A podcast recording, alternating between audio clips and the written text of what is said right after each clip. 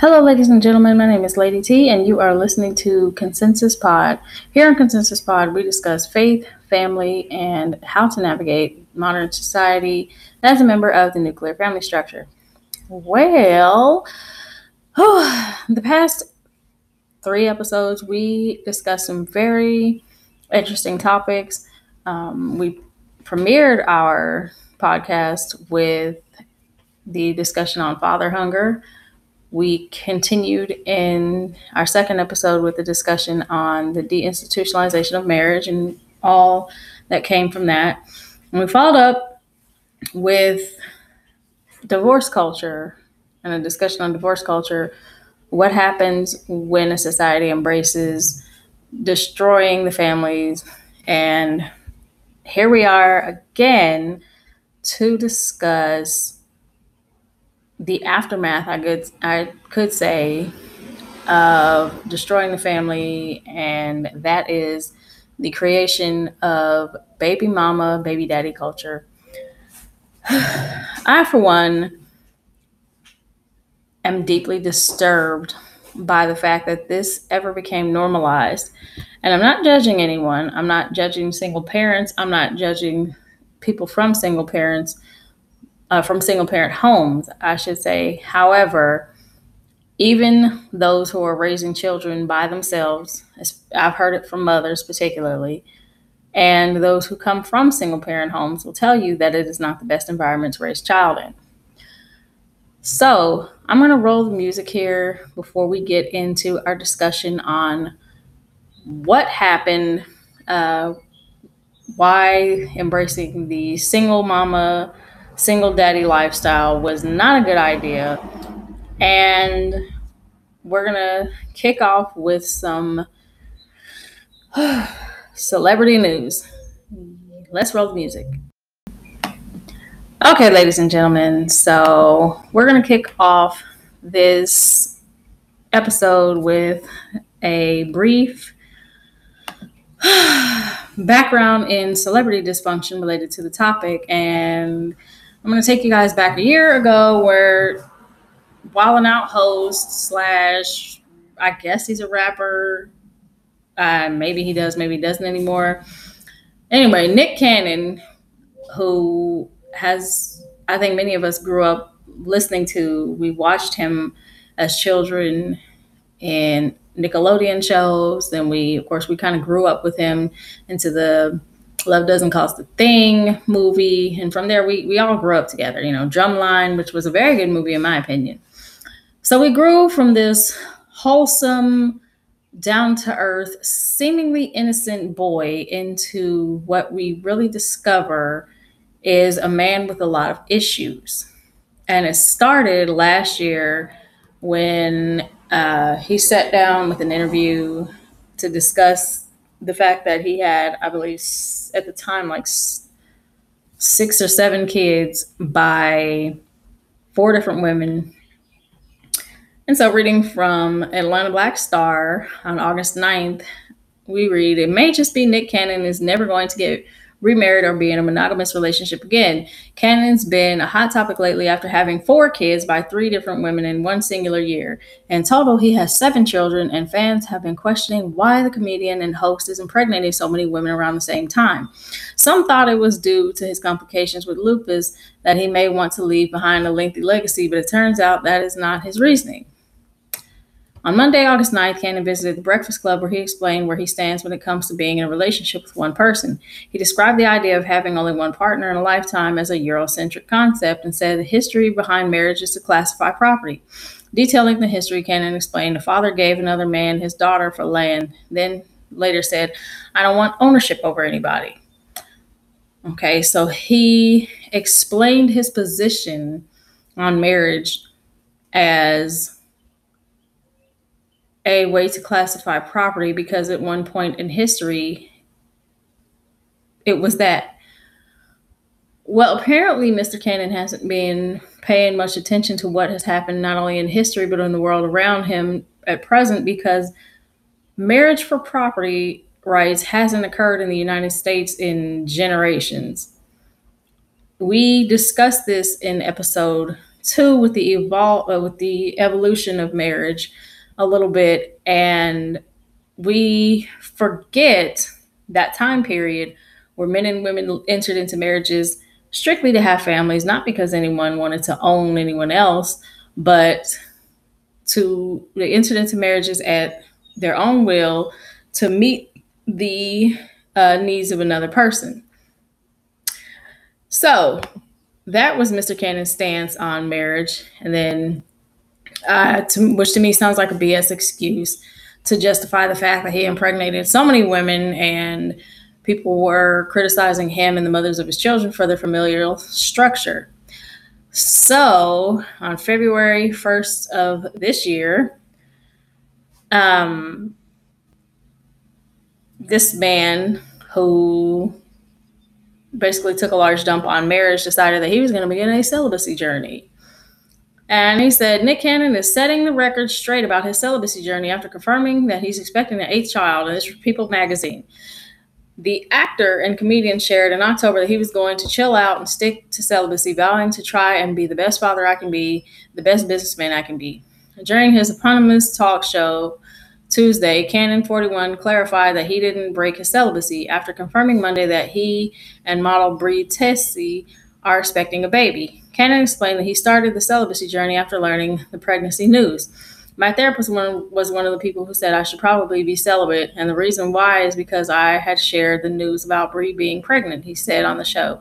That was the reason why I started my celibacy journey back then. So, for anyone who's thinking, oh, he wasn't celibate, I was. So the father of, at the time, was eight children, decided he was going to start a celibacy journey rather than just getting a vasectomy. Well, that didn't work because as of uh, uh, as of recent, he came out and announced that he would be expecting at least three more children by the fall. And of course, to none of those mothers is he married. Now, how does this fit into the acceptance of baby mama, baby daddy culture? Well, because it has become a norm. Things like this have become normalized where you have a father who, or a man who spreads himself and his seed all over planet Earth, basically, and women who are dumb enough to willingly lay down with a man who has that many children. And it's not like he's some normal guy who no one knows uh, that he's out here with all these women he has he's a celebrity. People know who he is. People um people see him in the spotlight so they know what's going on. He hasn't been quiet about it either. He hasn't tried to cover it up. He hasn't been shy about admitting and he's got such and such many kids with so many women. Well, here's the problem with that. When you think about things like what we talked about on the first episode, such as father hunger, you have to consider or when you think about these situations you consider what the kids might be going through and father hunger is one now as much as he would like to profess that he can be there for all of those children meet all of their needs their financial their physical their emotional needs truth be told no you can't um, the load uh, the the the load of the child rearing and all that stuff has been dumped on the mothers by a man who, of course, will show up. He'll show up and he'll offer his financial support to an ex- to the extent that he can. But when you think about his conflicting schedule and the relationship that he has to each one of those kids' mothers, and whether or not those women have moved forward with their own relationships, we're going to have to consider uh, what's going to happen in those kids' lives. How are they going to adapt to all this?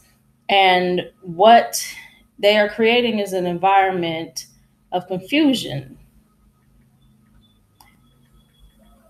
And what um, what comes from that confusion is nothing uh, good. I know that to an extent that father's money will help those kids uh, beat some or defy some of the statistics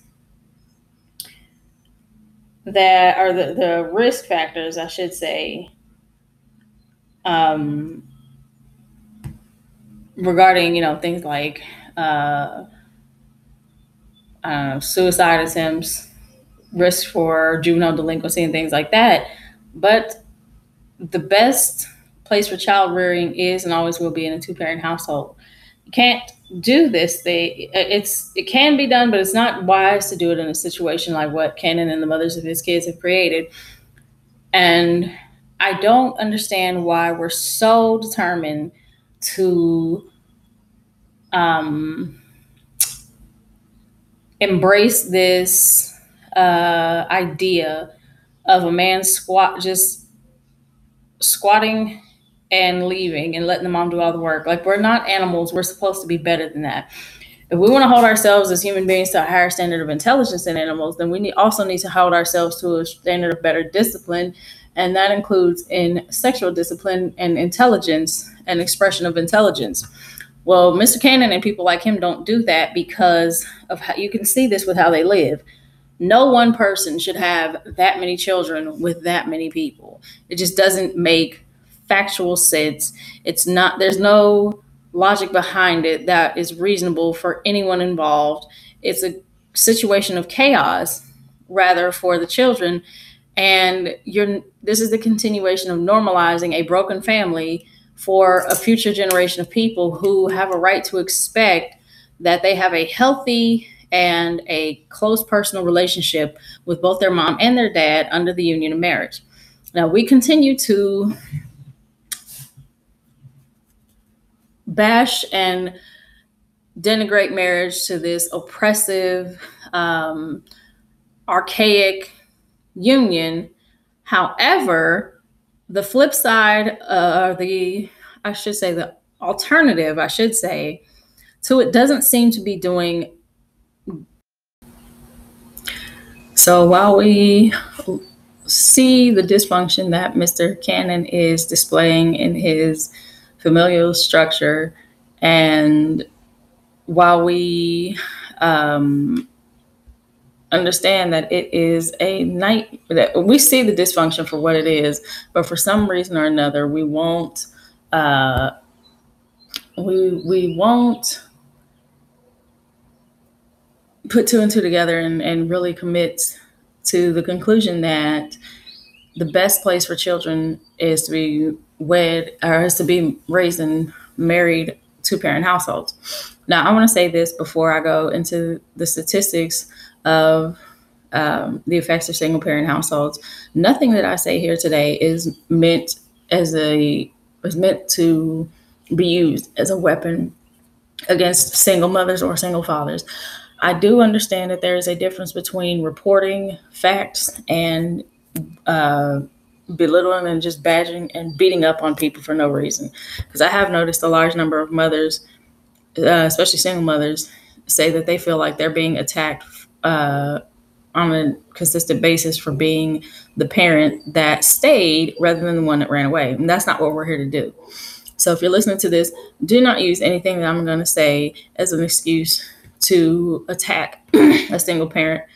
Um, they know that their conditions and circumstances are hard. And honestly, every single mother that I've ever met has told me that had she if she had, could do it all over again, um, she would have waited and got married before she had her kids because of how hard things are. And of course, the majority of them are, well, actually, all the single mothers I know are, are impoverished. Um, and that's one thing we don't talk about. We don't talk about the fact that, you know, there's the, the majority of mothers who are raising children by themselves are poor And we love. I, I remember years ago uh, there was a kind of a, a, discussion coming to the forefront about the feminization of poverty, and then it just sort of toppled off. Well, if we really want to, if we really care about ending the feminization of poverty, what we have to, you know, what we have to do is start um, educating people on the facts of uh, raising children or and having children before you're married. Those facts and statistics I have, and I'm going to share them with you in just a minute.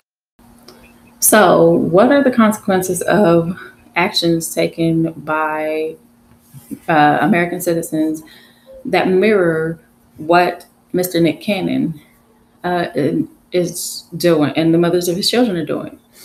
Um, and I say this because, and not both myself and Mr. Cannon are black, and we have a there's a history of the destruction of our families in this country, and it came to uh, it actually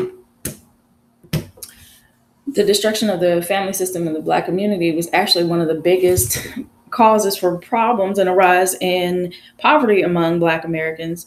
So i would like to, i would i would have to ask why would he especially with all that he has amassed as far as financial success and he could very easily uh, start another family because he was married before. He married uh, singer Mariah Carey, and they have two beautiful children together.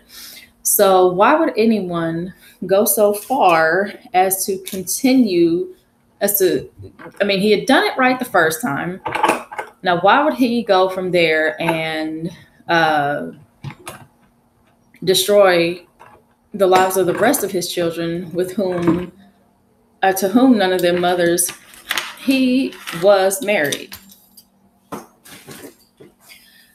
that's a, a question that a lot of people should be asking themselves before they just jump into these institutions where they're playing around and having they're just sleeping around i should say with a certain person and they end up uh, repeating the same mistakes of previous generations of people in our community um, and this the the onset of the destruction of the black family was actually predicted back in the 19, I say 60s or 70s by a man by the name of Patrick Moynihan. Now, if you don't know, Patrick Moynihan drafted what was called the Moynihan Report, and he talked about things such as the Black American family and the successes of middle class Black America, and how compar- comparatively the successes of the middle class Black America were actually in danger because of the irresponsible uh, breeding habits of, lo- of poor class poor class Black Americans. And I'm not, of course, when I say class, I'm talking about socioeconomic status. Um, and taken here from the Moynihan report on under the section where he describes the Negro American family, he says, by contrast, the family structure of lower class Negroes is highly unstable and in many urban centers is approaching complete breakdown. There is considerable evidence that the Negro community is in fact divided between a stable middle class group that is steadily growing stronger and a more successful and increasing and an increasingly disorganized and disadvantaged lower class group. There are indications, for example, that the middle class Negro family puts a higher premium on family stability and the conserving of family resources than does the white middle class family. The discussion of this paper is not obviously directed to the first group, except as it is affected by the experience of the second, an important exception. there are two points to be noted in this context. First, the emergence and increasing visibility of a Negro middle class may beguile the nation into supposing that the circumstances of the remainder of the Negro community are equally prosperous, whereas just the opposite is true at present and is likely to continue so. Second, the lumping of all Negroes together in one statistical measurement very probably conceals the extent of the disorganization among the lower class group. If conditions are improving for one and deteriorating for the other, the result uh, the resultant statistical average might show no change. Further, the statistics of the Negro family and most other ob- uh, most other subjects treated in this paper refer only to a specific point in time. They are a vertical measure of the situation at a given moment. They do not measure the experience of individuals over time. Thus, the average monthly unemployment rate for Negro males for 1964 is recorded as 9%. But during 1964, some 29% of Negro males were unemployed at one time or another. Similarly, for example, if 36% of Negro children are living in broken homes at any specific moment, it is likely that a far higher pers- uh, proportion of Negro children find themselves in that situation at one time or another in their lives. And that last part is what uh, we have an increase of our children growing up at higher rates living in one parent homes. But this episode, I get can be applied not only, of course, to blacks, but to everybody because what we don't discuss is the raising rate of uh, single parent homes across the board. If blacks make up only 14% of the United States population, but 40% of children are born to unwed mothers, then that would that would indicate that not only, like he said, a larger population is of children are born into unwed mother homes, but it would also indicate that more than just black people are having this problem of a number of our children being born before their mothers and fathers are married. So, what are the risk factors here? So, what are the risk factors here? What type of uh, dangers are there to raising children in a single parent household? Well, I've actually got the answer to that, and that is coming from the U.S. Census, uh, U.S. Census Bureau and a report by My Safe Harbor, which says that a report from the U.S. Census Bureau revealed that 62% of new moms in their early 20s are unmarried. The report also found that 36% of all moms were unwed in 2011, up from 31% from 2005. And families with low income, less than $10,000, that number goes up to 69%. So, if we know that uh, single parent homes are not the ideal place to raise children, well, there has to be a downside. And well, why is that? what are first off, what are the risks, um, and why? First, firstly, if you have children that are raised in a home strictly with one parent, but specifically with their mother, what you're adding to not only is a um, number of issues with the child, but you're also diving that kid into poverty um, and this is where we used to discuss the feminization of poverty, but we didn't do so from the perspective of looking at the family and saying, listen, um, a large number of this is a large number of female poverty and child poverty come from broken families. So we know that 40% of all live births in the U.S. are to single mothers. 90% of welfare recipients are single moms. 70% of gang members, high school dropouts, teen suicides, Teen pregnancies and teen substance abusers come from single mother homes. We also know that 63% of suicides nationwide are individuals from single parent families. 75% of children with chemical dependency that are uh, in chemical dependency hospitals are from single parent homes, and more than half of all youths incarcerated in the U.S. lived in one parent child, or lived in one parent families as a child. So, this belief then that um, a man such as Mr. Cannon can come along and uh, create this, continue to get these women and create these unstable environments for the children, and ha- there be no negative consequences for that is just false. Uh, I know people are to say, well, you're reading the statistics for uh, average people he's having his children with women that had that were independent um, and had their own money before him. Um, yeah, that's true. However, his child support dollars plus her money uh, to sustain these kids at a, li- at a at a place that they would be 10 times better off had he been in the home with any one of them compared to uh,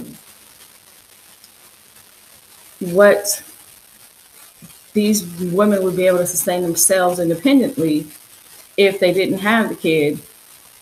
The financial situation on in either of those examples would be better. Um, but the sad thing about it is the statistics regarding this don't may not affect the wealthier people in society but it does affect the majority of people let's just say I was just having a conversation with my girls last night about why we don't follow trends and we don't do what we see other people do because then it becomes this problem of, well, you find yourself in a downward spiral because your behaviors have consequences that you didn't anticipate. And no one suffers the consequences of your actions but you. So for your average American, what that means is if a girl is middle class when she meets a man and she has a child with him, of course, her and that child are going to take a pitfall into poverty because not only is that woman working to sustain herself and to do so, especially today, we're in in an era of inflation where everything is going up, but she's going to do so uh, because she has a whole uh, another person relying upon her and her money.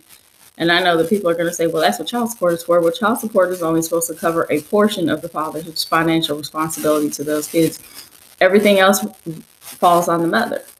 So these this idea that dumping 100% of the responsibility or the majority of the responsibility on the mother, including the financial responsibility for those kids, while she has to go out and work and earn and then pay out mo- that money to other people as being ideal to the rearing of children is garbage. I don't know why we allowed ourselves to believe that, but we need to let that one, we need to be realistic about that. And uh, we need to tell the truth. It's not an ideal place. Furthermore, um, 90% of homeless, uh, of all homeless and runaway children were raised by single parent households. 85% of children that exhibit behavioral disorders come from single parent households. This is a big kicker for women. 80% of rapists motivated with displaced anger were raised by in a single parent household. 71% of all high school dropouts were raised in single parent households. 75% of adolescent patients in chemical abuse centers, 70% of juveniles in state operated institutions, 85% of all youth sitting in prisons today. That is ridiculous. I can't believe that we're still out, we're still allowing ourselves to buy into this myth that it's better to rear children in broken homes than to return to the roles of the traditional family and raise kids in the two parent household with mother and father both present and accounted for and participating actively in the lives of that family. But this all goes back to what we talked about in episode two the deinstitutionalization of marriage. When we decided that marriage should evolve from an a institution focused on uh, meeting the needs of other people and two people working together to meet the, not only meet the needs of their partners, but secure and build a foundation for their children and sustaining all that through the meeting of the needs of both their you know their husband or wife and then of their children. When we took it from that to telling married people that it's better for them to thrive as individuals rather than to uh, be a considerate and compassionate partner and to uh, actively um, to be to actively do their best to meet their spouse's needs, we went wrong. Evolution isn't always the best idea. I think we had the perfect formula for marriage back in the 1950s when men and women were were um, committed to being companions to one another. When people believed in large mass uh, that honoring their marital vows was something that was important not only to them for them to do as a husband or as a wife, but for their spouse to do as well. We had the perfect formula then, and we ruined it by a lot by married people jumping on the bandwagon of the social movement of the human potential movement. That is something that it's it's fine to thrive as an individual when you have no one else depending on you, when you don't have to consider other people. But when you're in an institution where you have to consider others and your uh, you decide that you're going to think all only about yourself, you're actually chipping away at the foundation of the thing that you are built that you built and say that you want to sustain. Marriage now and li- and and um, relationships now are built around this idea that my partner must meet all of my needs, but I don't have to reciprocate, and that is a shame. Uh, thank you, ladies and gentlemen, for joining me today. Hope you guys tune in Wednesday because I'm gonna have a real banger. Uh, as always, here on Consensus Pod with Lady T, we discuss faith, family, and navigating society through the nuclear family structure. You all have a good one.